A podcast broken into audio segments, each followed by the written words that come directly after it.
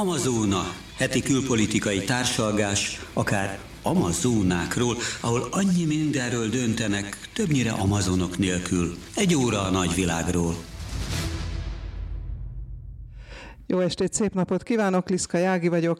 A stúdióban ezúttal csak, csak ezúttal Benda László Érjék ül be, jogos, mellettem, jogos. és a telefon másik végén Lengyel Miklós, ha minden Remélem. igaz. Miklós, hallasz minket?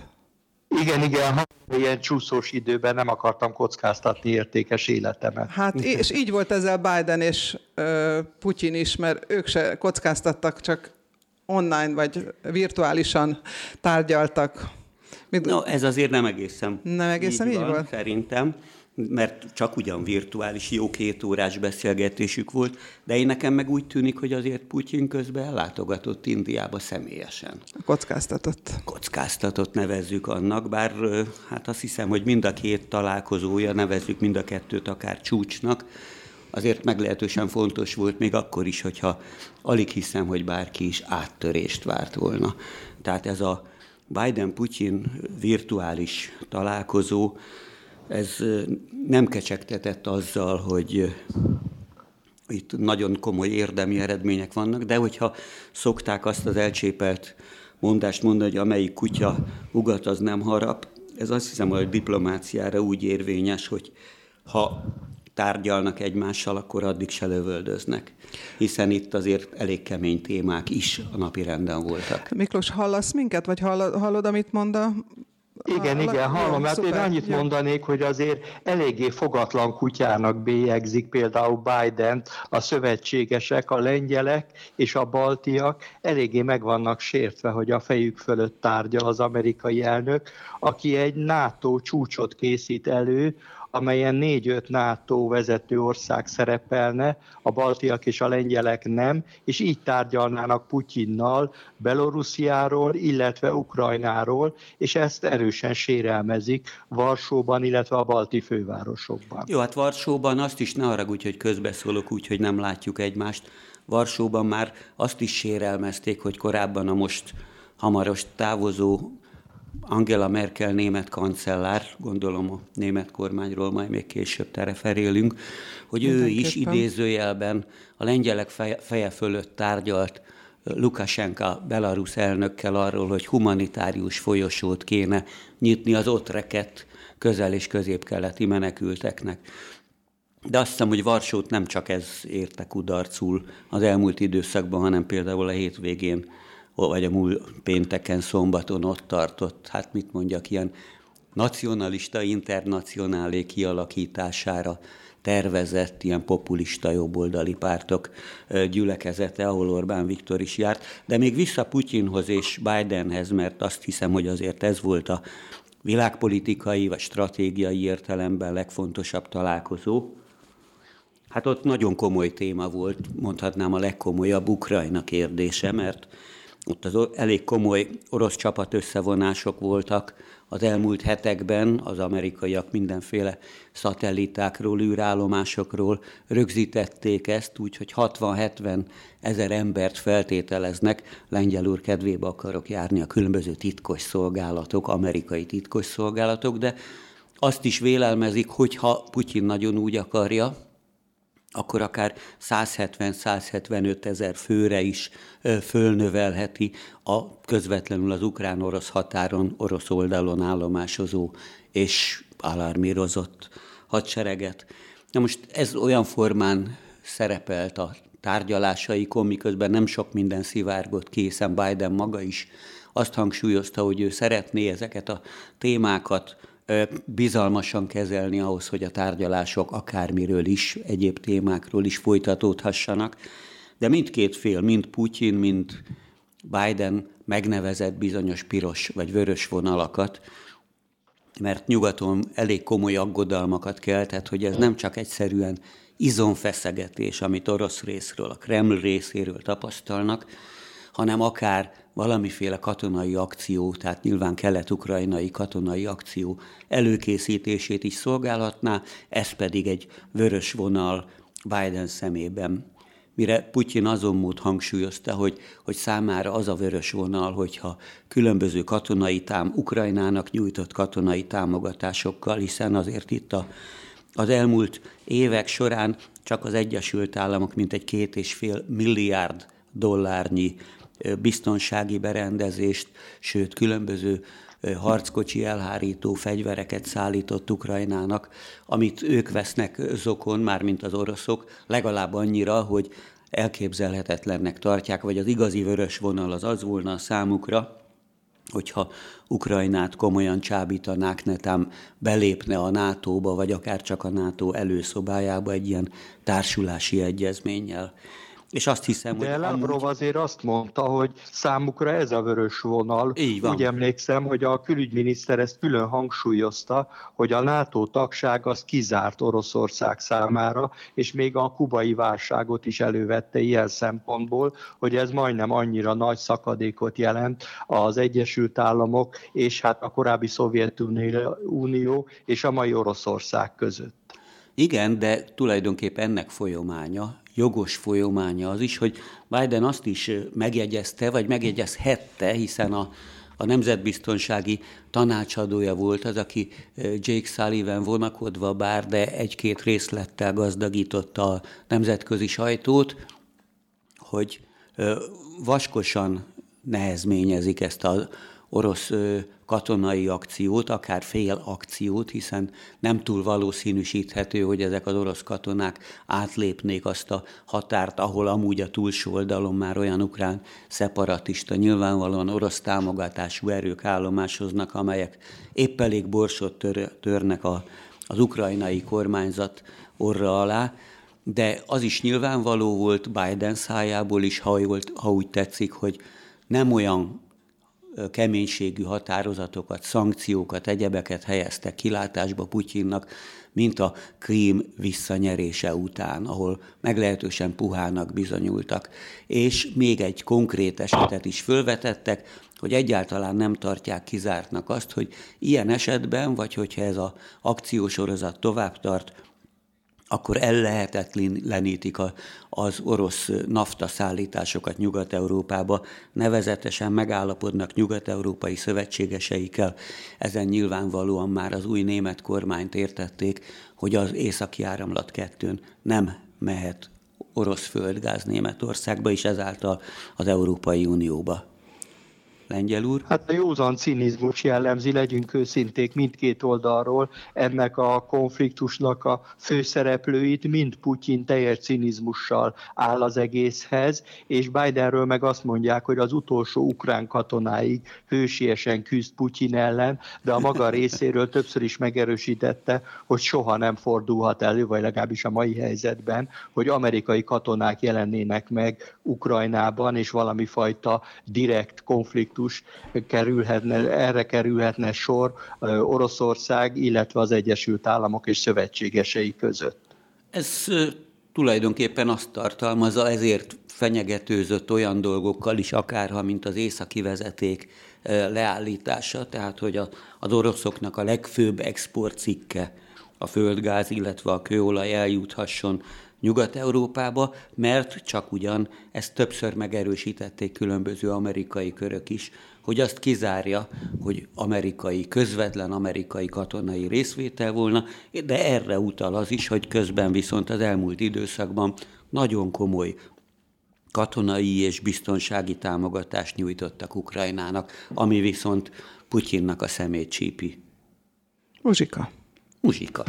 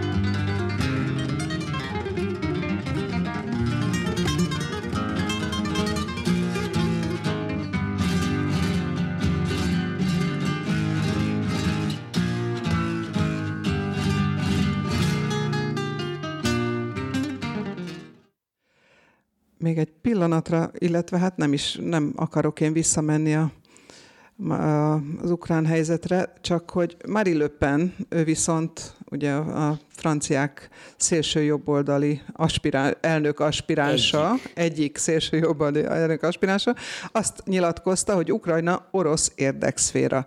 És talán pont ezért nem jött létre semmi Varsóban. Én azt hiszem, hogy nem csak ezért, de kíváncsi vagyok majd lengyel kolléga véleményére is. Ezek olyan pártok, amelyek, amelyeket elválaszt egymástól az Oroszországhoz való viszony megítélése, hiszen Marine Le Pen vagy éppen Orbán Viktor nyilván sokkal kedvezőbben De nem úgy a lengyelek. Való, szemben például élesen a lengyelekkel, számos nemzeti érdek választja el ezeket a pártokat egymástól.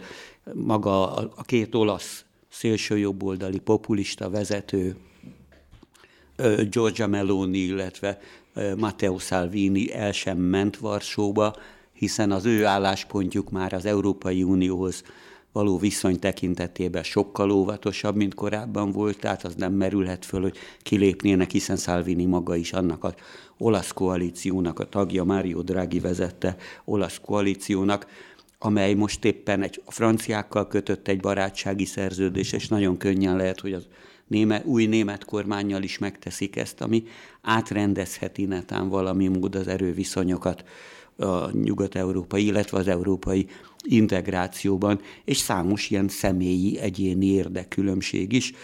Ez is lehet az oka annak, amit te például Marine Le Pen-től idéztél, Hozzáteszem, hogy egyébként a, a, ezen a Biden-Putyin csúcson is érződött az, hogy, hogy ezt Putyin hangsúlyozni szeretné, hogy tulajd, Ukrajna azért tulajdonképpen az orosz érdekszféra része, és számos meglehetősen nacionalista beállítottságú orosz kommentátor is nem egyszer kimondta már azt, hogy Ukrajna és, és Belarus voltak éppen a második világháború után létrejött ilyen mesterséges képződmények, amelyek ennek a nagy orosz vagy szláv egységnek a részeiként az saját érdekszférájukba tartoznak.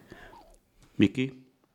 Hát visszautalva a varsói beszélgetésekre, ugye Marine Le Pen a legrosszabb helyen mondta el azt a Csespospolita című lengyel újságnak, hogy hát ez az orosz üzenet volt, hogy Ukrajnát az oroszok saját érdekszférájuknak tekintik, mert ugye a lengyelek visszagondolnak arra, hogy tulajdonképpen annak idején az orosz, tá- orosz cárok vagy Sztálin elvtárs szintén ugyanígy nyilatkoztak, és hát például paktumot kötött kötöttek, amit Molotov és Ribbentrop paktumnak neveztek, amikor ugye Lengyelországot újra felosztották, tehát ez nem volt egy nagyon taktikus lépés. Nem csak Lengyelországot, tudatosan... volt egy olyan titkos záradék, ahol még számos egyéb kelet-európai kérdésről is döntöttek a baltiak sorsától Moldováig, ha jól emlékszem. Igen, de hát ez a lengyeleket nyilvánvalóan nem vigasztalta, és ennek következtében hát eléggé egyértelmű volt, hogy Marine Le Pen asszony viszont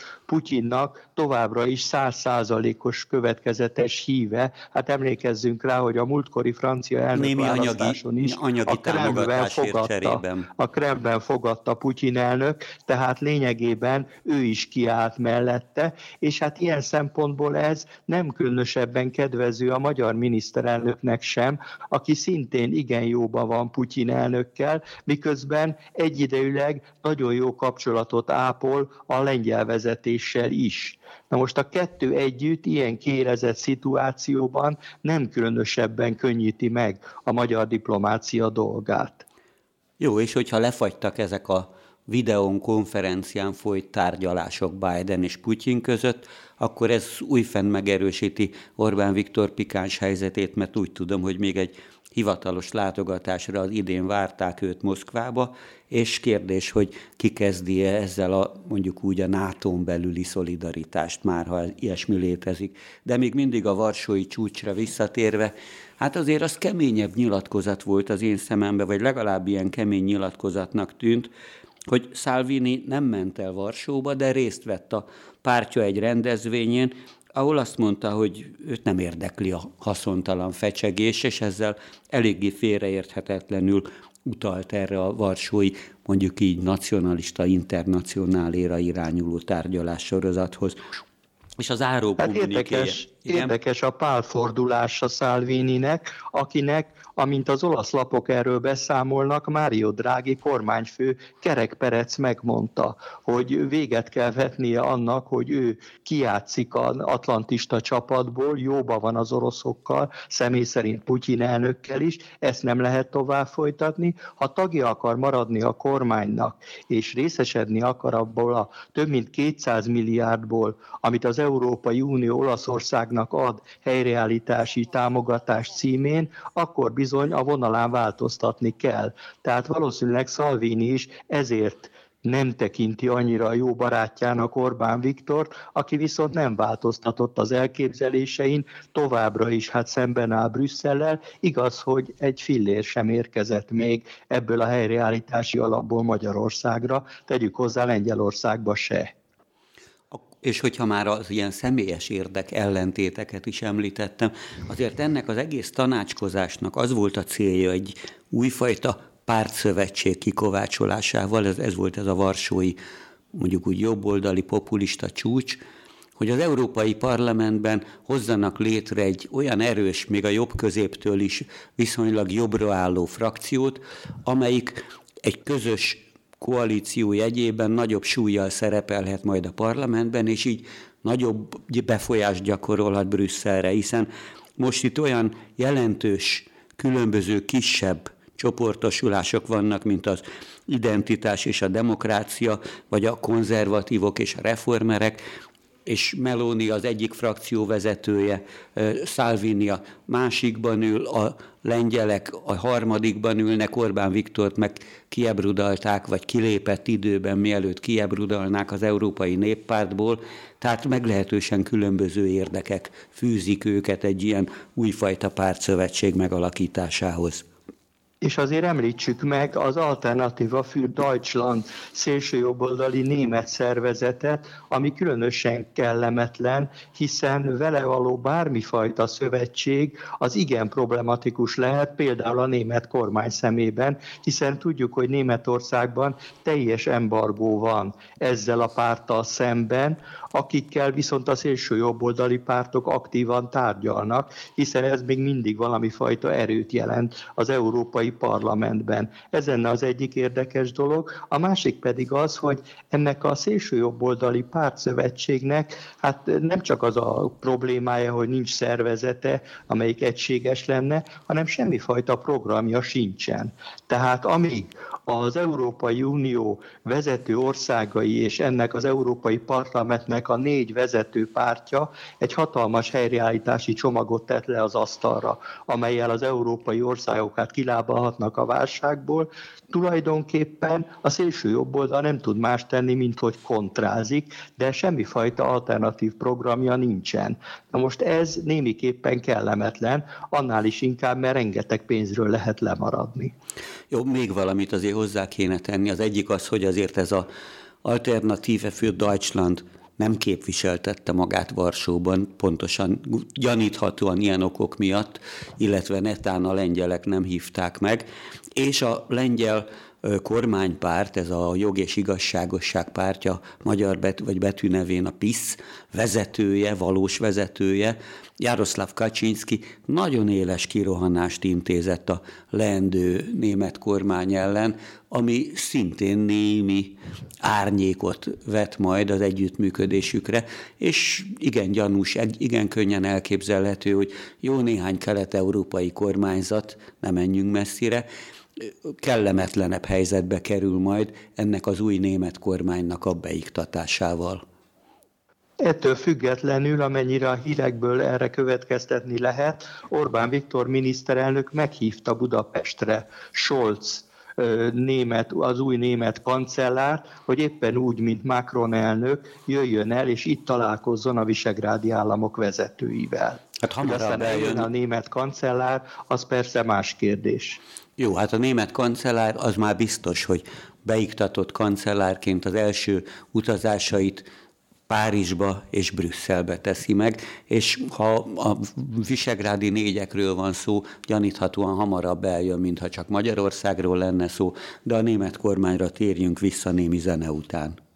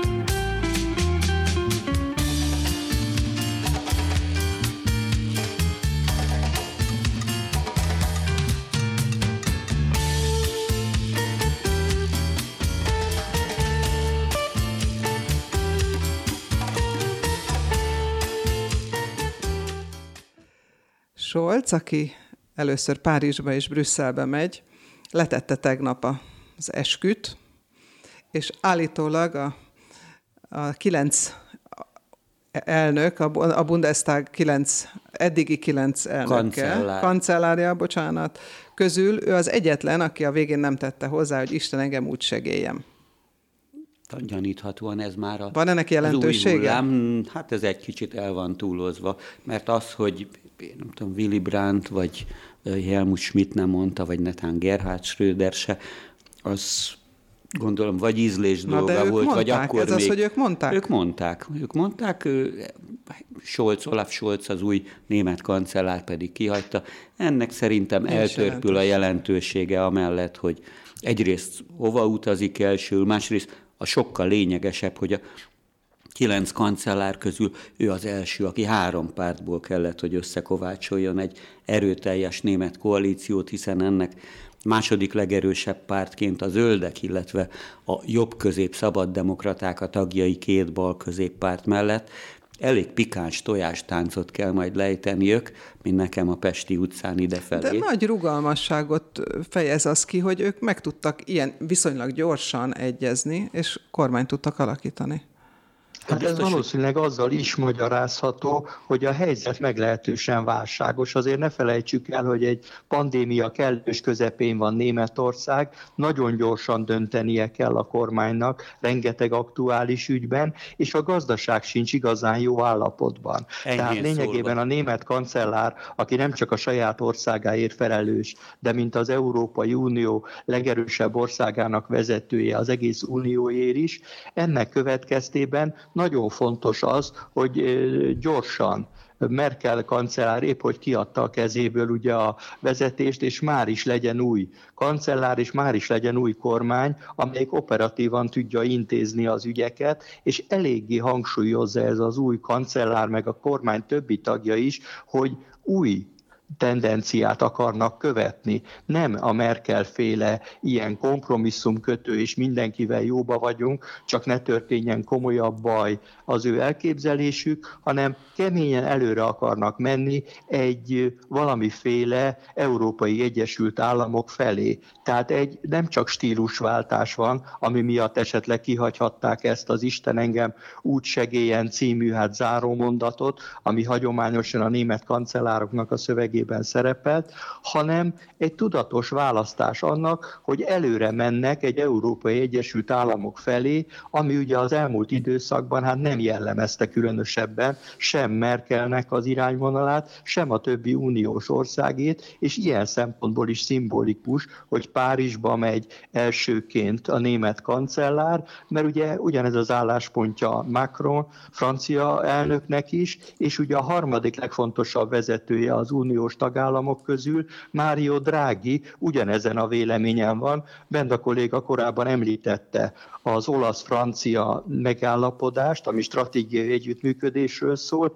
ebben is előrelépés sürgetnek az Európai Egyesült Államok felé, és ez ugye pontosan kontrában van a magyar miniszterelnök elképzeléseivel szemben.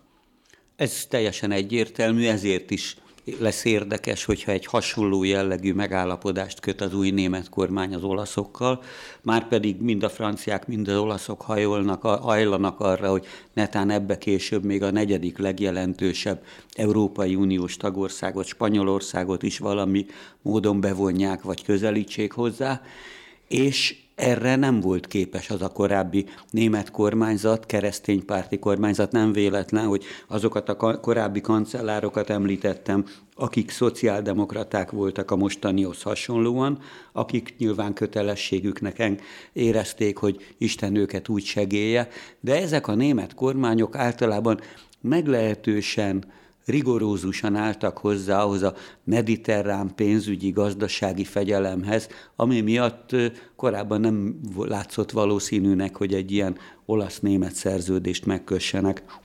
Ugyanakkor tényleg nagyon gyorsan létrejött ez az új kormány, feltűnően gyorsan, megelőzték még azt a lehetőséget is, amit talán a múlt héten említettem, hogyha még tíz napig nem születik meg ez a kormány, akkor Angela Merkel megdöntheti Helmut Kohlnak a korábbi csúcsát, rekordját abban, hogy mennyi időt tölt a kancellári székben, de hát ezen a tíz napon már a történelmi változások kevéssé érződnek, de csak ugyanúgy osztotta el a tárcákat, hogy a második legerősebb pártból választotta meg a, az alkancellárt, aki egyben a gazdaságért és a klímavédelemért, energetikáért és a, a klímavédelemért is felelős, nagyon kínos, egy zöld kancellárnak is nagyon komolyan egyensúlyoznia kell, kivált kép, mert a harmadik pártnak adta a pénzügyminiszteri tárcát.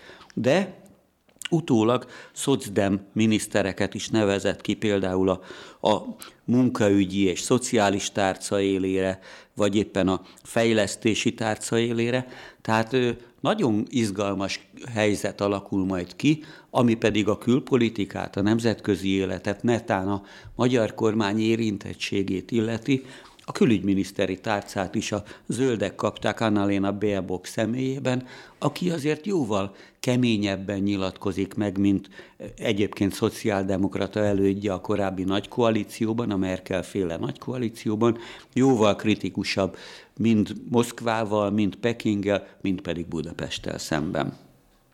Ez pontosan így van, de azért hadd mutassunk rá, hogy vannak ellentétek a németek és a franciák között is, éppen a klímaváltozás elleni küzdelemben, mert az atom programok megítélésében teljesen ellentétes a német és a francia álláspont, és furcsa módon Magyarország a magyar kormány álláspontjához áll közel Macron elnök elképzelése, hát, aki ugye az atomenergia fejlesztését nagyon is fontosnak tartja.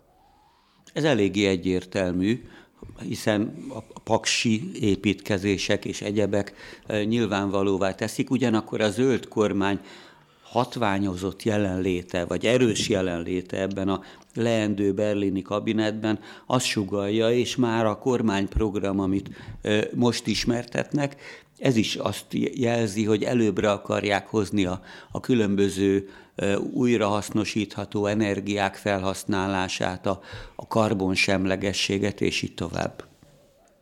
Ez nagyon szépen hangzik, de közben azt a hírt olvastam, hogy a szénerőműveknek soha nem ment ilyen jól Németországban és a többi uniós országban, mert óriási az energiahiány, és ennek következtében a szenet is felhasználják, ami abszolút mértékben ugye a legrosszabb ilyen szempontból és a klímaváltozás szempontjából, de az energiahiány ezt is indokolja, és a szénerőművek nagyon is optimistán néznek a jövőbe. Tehát ilyen szempontból a deklarációk és a valóság hát meglehetősen furcsa viszonyban vannak, akár magának Németországnak a gazdaságán belül is, de az egész Európai Unióban, ahol tudjuk, hogy például Lengyelország ebben is harcot vív Brüsszellel szemben, mert a szénbányák bezárása terén hát nagyon sok és komoly probléma van.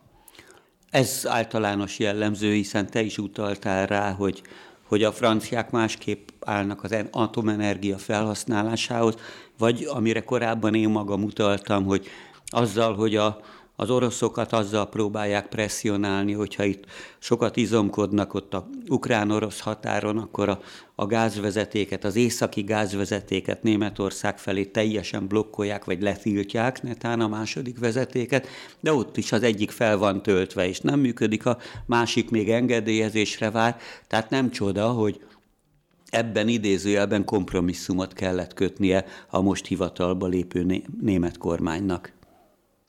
És akkor még visszautalnék egy fél mondat erejéig Lengyelország és Oroszország hát furcsa viszonyára, épp itt az energia kapcsán, mert Donald Tusk, aki ugye tudjuk, hogy a jobboldali mérsékeltek vezetője és egyben az ellenzék vezére is Lengyelországban, most éppen azon ügyködik, hogy tárgyaljon esetleg az oroszokkal földgáz importjáról, amelyel kiválthatnák a szénerőműveknek a környezetkárosító hatását. Mire Kacsi Kaczynszki és pártja és az egész markánsan jobboldali hát, kormányzati erő azzal vádolja őt, hogy együtt működik az ördöggel, Putyinnal, annak érdekében, hogy hát ezt a klímaváltozási programot sikerre vigye. Tehát ezek a problémák, a nagy deklarációk és a valóság hát néha eléggé furcsa ellentéteket produkálnak. És akkor ott van még ennek a mellékaspektusa, amiről most kevesebb szót ejtsünk, de nagyon lényeges, Lengyelország és Belarus közös határa, aminek a közvetlen közelében még mindig ezrével vannak olyan közel- és középkelekti menekültek, akiket talán egy kicsit visszavontak, de ötleteket adnak nekik, hogy hol lehet átlépni. Az Európai Unió kivételt tesz Lengyelország, meg két balti állammal, hogy hát azért mégse ellenzi annyira, hogy határkerítéssel válaszoljanak ezekre a belarusz ügyeskedésekre, manőverekre, erre a mm, mondjuk úgy, hogy menekült turizmusra, amit a lengyel, vagy a belarusz kormányzat folytatott, és a Lukasenka, a belarusz elnök is azzal fenyegetőzött, hogy teljesen lezárja a határait. Például a Nyugat-Európából oda vagy inkább rajta keresztül Oroszországba szállítandó élelmiszerek és egyebek előtt, de majd ő baráti államokból megpróbálja ezeket pótolni.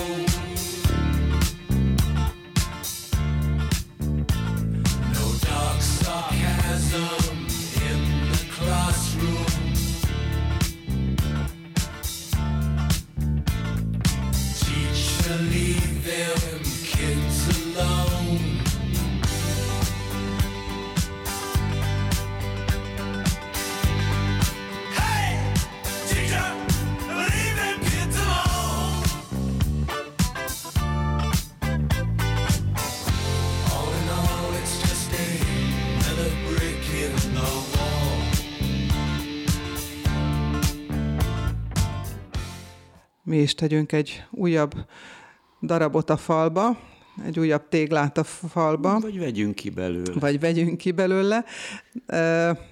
Kerülgettük, kerelgettük Macron, francia elnök szerepét a mai Európában, mert nekem az lenne a kérdésem, hogy ugye Macron most nagyon aktív lett közvetít Zelinski és Putyin között, jön Magyarországra, közben megkeres ezt, hogy nyilván ő lesz jövő évtől az Európai Unió soros elnöke. Már nem hogy... biztos, hogy ő, de Franciaország a második fél évben. I- nem az első fél évben? Én nekem úgy rémlik, hogy... De... Én azt hiszem, nem, hogy ő nem. a következő. Január 1-től, igen. Igen. igen szlovénektől. Igen, január 1 Azt szeretném hát, kérdezni, hogy ez vajon ö, neki jó a választások szempontjából? Tehát ő... Egész biztos. ebből jó biztos. jöhet ki. Hozzáteszem egyébként, hogyha már ezt említettük, hogy... Bocsánat, Miklós, belét szorít, szor, szorítjuk Most Franciaország de... jön úgy, hogy annál többet engedlek szóhoz jutni idézőjelbe, de Scholz oda teszi meg az első útját, és Scholzot már előzőleg fogadta a választási kampány idején, tehát az mint egy sejtetni engedte netán, hogy, hogy azért Macron is már készülődik a, a, az Angela Merkel utáni európai időkre, ahol ők, ha úgy tetszik, tandemben irányították az európai dolgokat, akárhonnan nézzük is, azért ez a kendőzetlen igazság. És nyilvánvaló, hogy számos olyan kezdeményezést tesz, ami jót tesz neki, és tekintettel arra, hogy ezek szerint már az első fél évben ők lesznek az Európai Unió soros elnökei egy fél esztendőre, nyilvánvaló, hogy ez azért löketet ad neki abban az áprilisig, sőt májusig eltartó választási kampányban, mert szerintem két forduló lesz a francia Igen, elnökválasztáson, az szinte bizonyosnak látszik, kiváltképp a mostani részeredményeket tekintve, hogy a francia kezdeményezéseknek fontos funkciója Mert van. hogy nagy a tolongás most. Lengyel úr, előbb még Macron, aztán legy, vegyük a tolongást.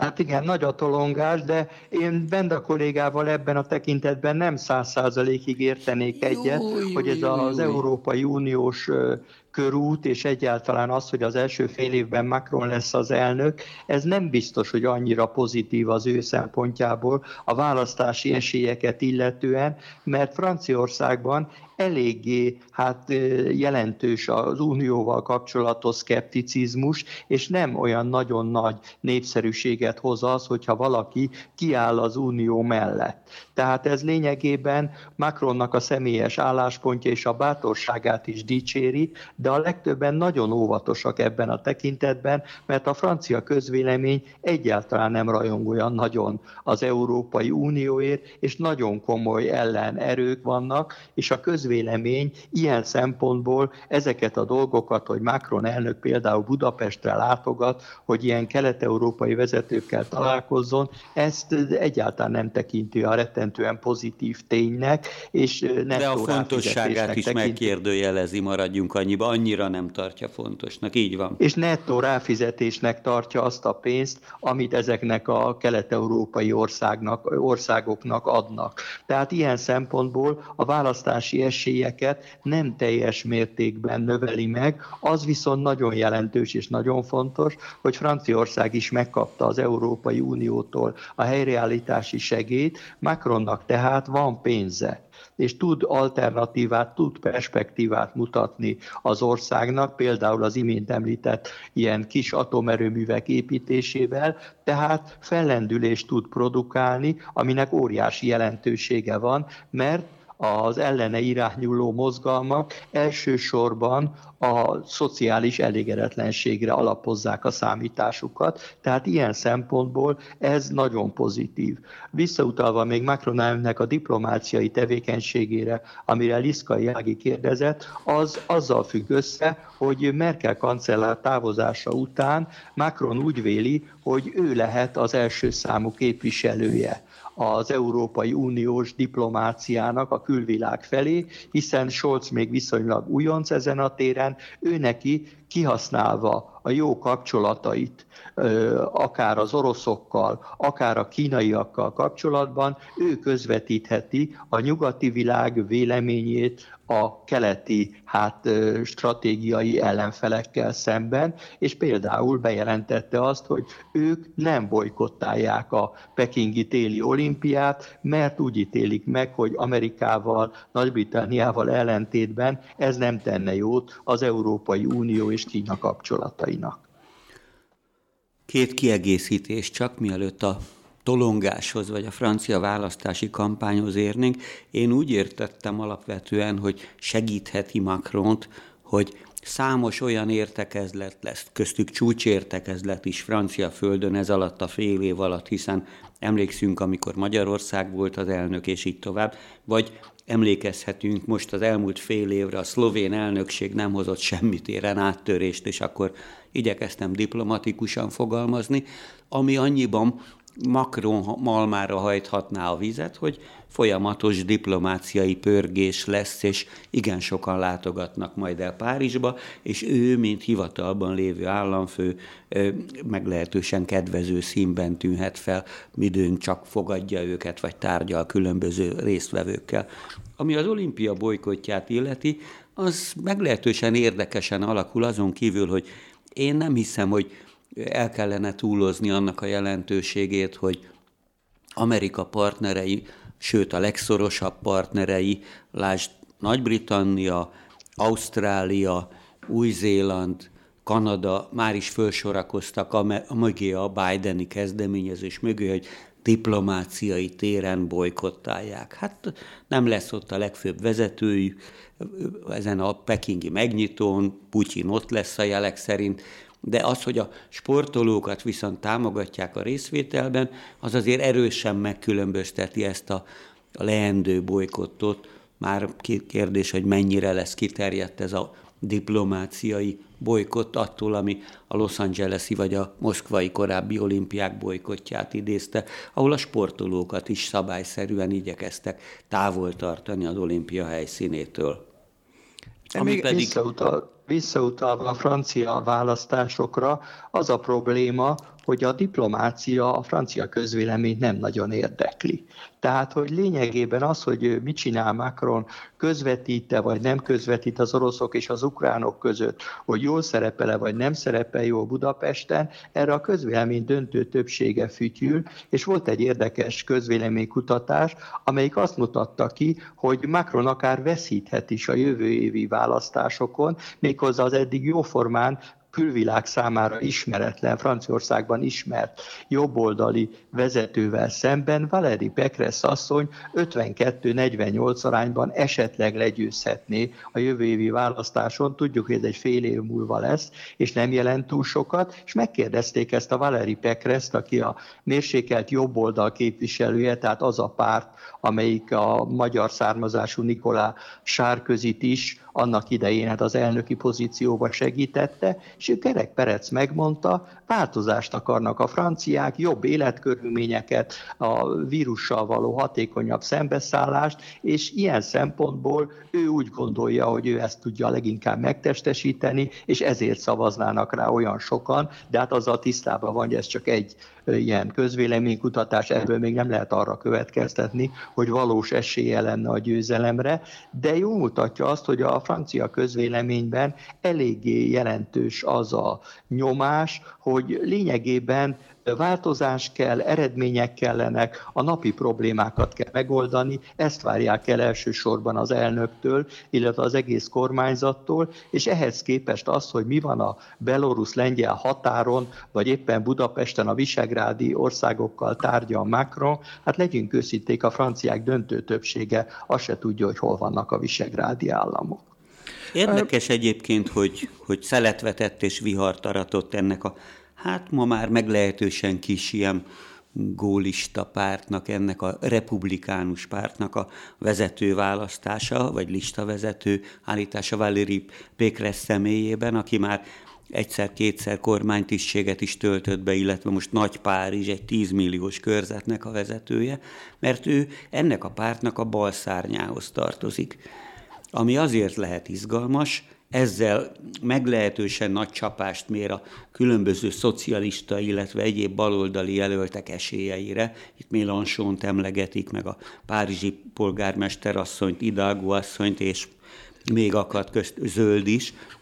És az is pikáns, és ez utal vissza a te megjegyzésedre, hogy ha mind a két szélső jobboldali elnök, már pedig ők azok, akik igazán ellenzik a, az európai egységesülés folyamatát, és Marine mondjuk, Le Pen és Zemmour. És Zemmour, és Zemmour. Hát ő, azt hiszem, hogy Le Pen azt, hogy nál föl sem merül az, hogy kiszállnának az Európai Unióból, de másfajta, ugyanolyan a nemzeti érdekekre épülő, nemzetállamokra épülő lazább európai szövetséget képzel el, mint például mondjuk a magyar miniszterelnök, vagy Jaroszláv Kaczynski, a lengyel szürke eminenciás. De ha ez a két figura mind a kettő indul, már pedig Zemúr bejelentette, hogy indul, Marine Le Pen meg teljesen nyilvánvalóan alaphangon indul, ezek kioldhatják egymást, és valóban ez a, a republikánusokon belüli liberálisabb vagy baloldali szárnyat képviselő hölgy, Pékres, Valérie Pékres, akár meg is előzheti őket, és bejuthat a második fordulóba. Hogy aztán ott milyen eséllyel, attól tartok, hogy ez az összes erő, akit itt most felsoroltunk, nem fog szívvel, lélekkel, teljes lelkesedéssel felsorakozni mögötte, úgyhogy én valami kevés esélyt adnék arra, hogy Macron-t legyőzhesse. Hát meg De hogy második is van forduló... még, hát még van egy fél év. Hát Igen, egy fél évben még bármi megtörtént, ezzel maga Valeri Pekres is tisztában van. Még egy-két dolgot elmondanék róla, amit bevallom, én se tudtam, mielőtt jelölté választ. Nagyon jól képzett közgazdász, aki a legjobb iskolákat végezte, plusz ezt az ENA nevű államigazgatási főiskolát, és kiváló nyelvtudása is van, ami egyáltalán nem gyakori Franciaországban. Az angolok külön kitüntették azért, mert a nemzetközi társadalás során a angolul szólalt meg, és nem franciául, például az ilyen uniós összejöveteleken korábban, tehát lényegében remekül beszél angolul, ami hát Macron az első francia elnök, aki ezen a szinten van, a korábbiak beleértve Nikolás Sárközit is, hát úgy beszéltek angolul, mint mi körülbelül, tehát nagyon szerény szinten, és a, ezen magamnak. kívül oroszul és japánul is tud, ami szintén nem túlságosan gyakori ebben a körben, tehát viszonylag egy jól felkészült vezetőről van szó, annak ellenére, hogy hát csak Ile-de-France-nak, tehát a legnagyobb francia régiónak a vezetője jelen pillanatban, tehát vidékinek számít. Ha úgy vesszük, bár ez a vidék, hát ez Párizs környéke. a környéke,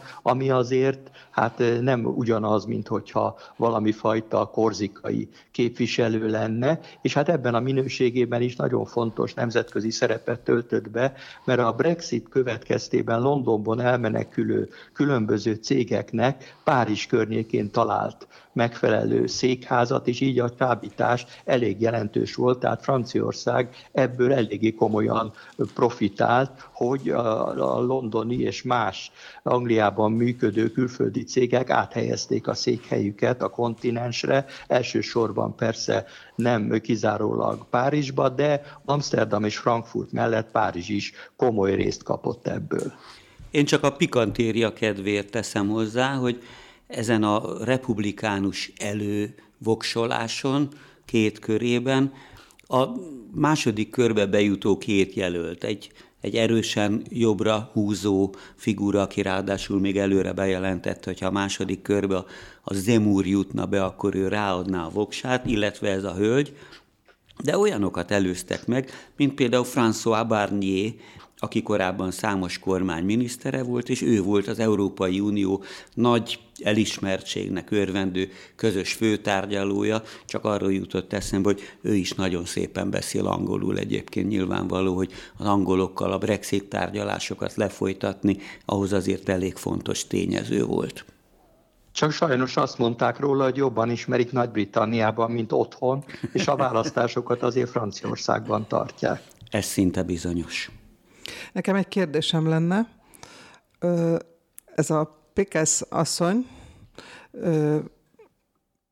a Sárközinnek a szóvivője volt, a Sárközi kormány szóvivője, sőt, a felsőoktatási miniszter is. is. Igen.